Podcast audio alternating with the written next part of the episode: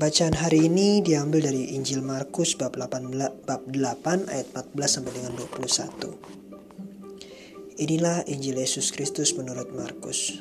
Dimuliakanlah Tuhan. Pada suatu hari, murid-murid Yesus lupa membawa roti. Hanya sebuah saja yang ada pada mereka dalam perahu. Lalu Yesus memperingatkan mereka. Katanya, "Berjaga-jagalah dan awaslah terhadap ragi orang Farisi dan ragi Herodes.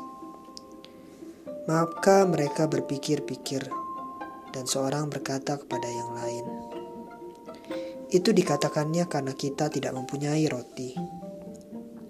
Ketika Yesus tahu apa yang mereka perbincangkan, ia berkata, "Mengapa kamu memperbincangkan soal tidak ada roti?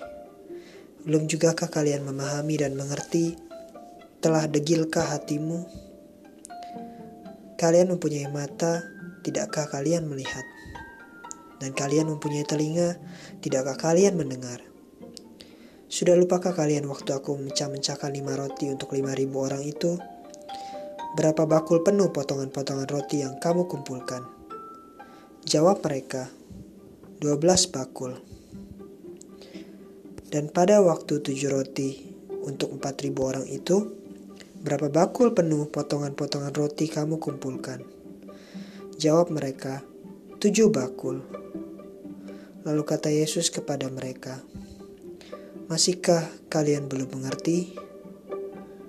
Demikianlah sabda Tuhan.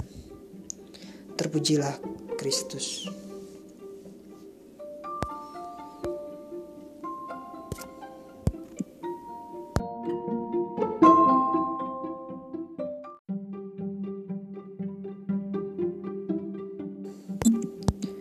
Bacaan hari ini mengingatkan saya bahwa sering kali kita sebagai umat Katolik, umat yang percaya, meragukan kehadiran Tuhan. Salah satu ayat yang mengenai yaitu ketika Yesus berkata, Mengapakah kamu memperbincangkan soal tidak ada roti? Belum jugakah kalian memahami dan mengerti? Ini seperti kita yang menyalahkan keadaan atau yang sering yang lagi populer baru-baru ini kita tidak punya privilege, kita tidak punya kesempatan yang sama. Tapi Tuhan punya jalan yang berbeda-beda untuk setiap dari kita dan jalannya adalah jalan keselamatan, bukan jalan ke kecelakaan. Kembali ke pengalaman saya, kuliah ke Estonia bukanlah hal yang pernah saya duga-duga sebelumnya. Dan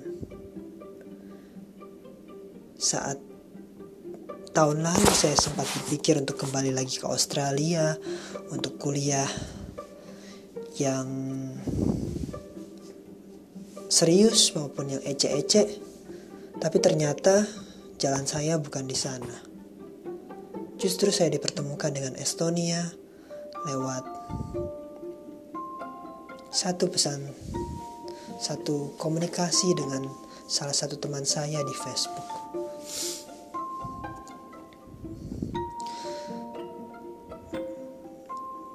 sebagai orang yang percaya, selayaknya lah kita untuk berserah kepada Tuhan dalam segala keterbatasan kita, dalam segala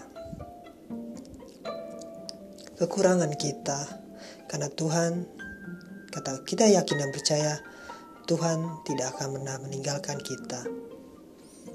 Dalam setiap kondisi hidup kita rasakan, alami, dan being aware. Ketika kita sakit, rasakan sakit tersebut. Ketika kita sedih, rasakan perasaan sedih tersebut. Ketika kita senang, juga rasakan rasa senang tersebut. Jika kita bisa merasakan setiap rasa kita niskaya dalam Tuhan kita kita menjadi manusia yang lebih peka, yang lebih peka terhadap rencana Tuhan dalam setiap kondisi hidup kita. Maka mari kita tutup renungan ini dengan doa. Bapa dalam surga, terima kasih karena sabdamu hari ini kau ingatkan kami kembali untuk percaya kepadamu, untuk berpasrah kepadamu. Seringkali kami kurang yakin dan percaya terhadap pertolonganmu dalam sakit kami, dalam rasa sedih kami, kami sering kali lupa dan juga dalam rasa senang kami, kadang kami kelewatan batas hingga lupa terhadapmu. Maka Tuhan, lewat sabdamu hari ini, jadikan kami untuk kembali merenungi sabdamu dan belajar untuk percaya bahwa Engkau selalu hadir bersama kami lewat malaikatmu, lewat roh kudusmu, lewat santo santa pelindung kami. Maka dari itu kami berdoa secara khusus kepada santo santa pelindung kami. Doakanlah kami. Amin. Dalam nama Bapa dan dan Roh Kudus. Amin.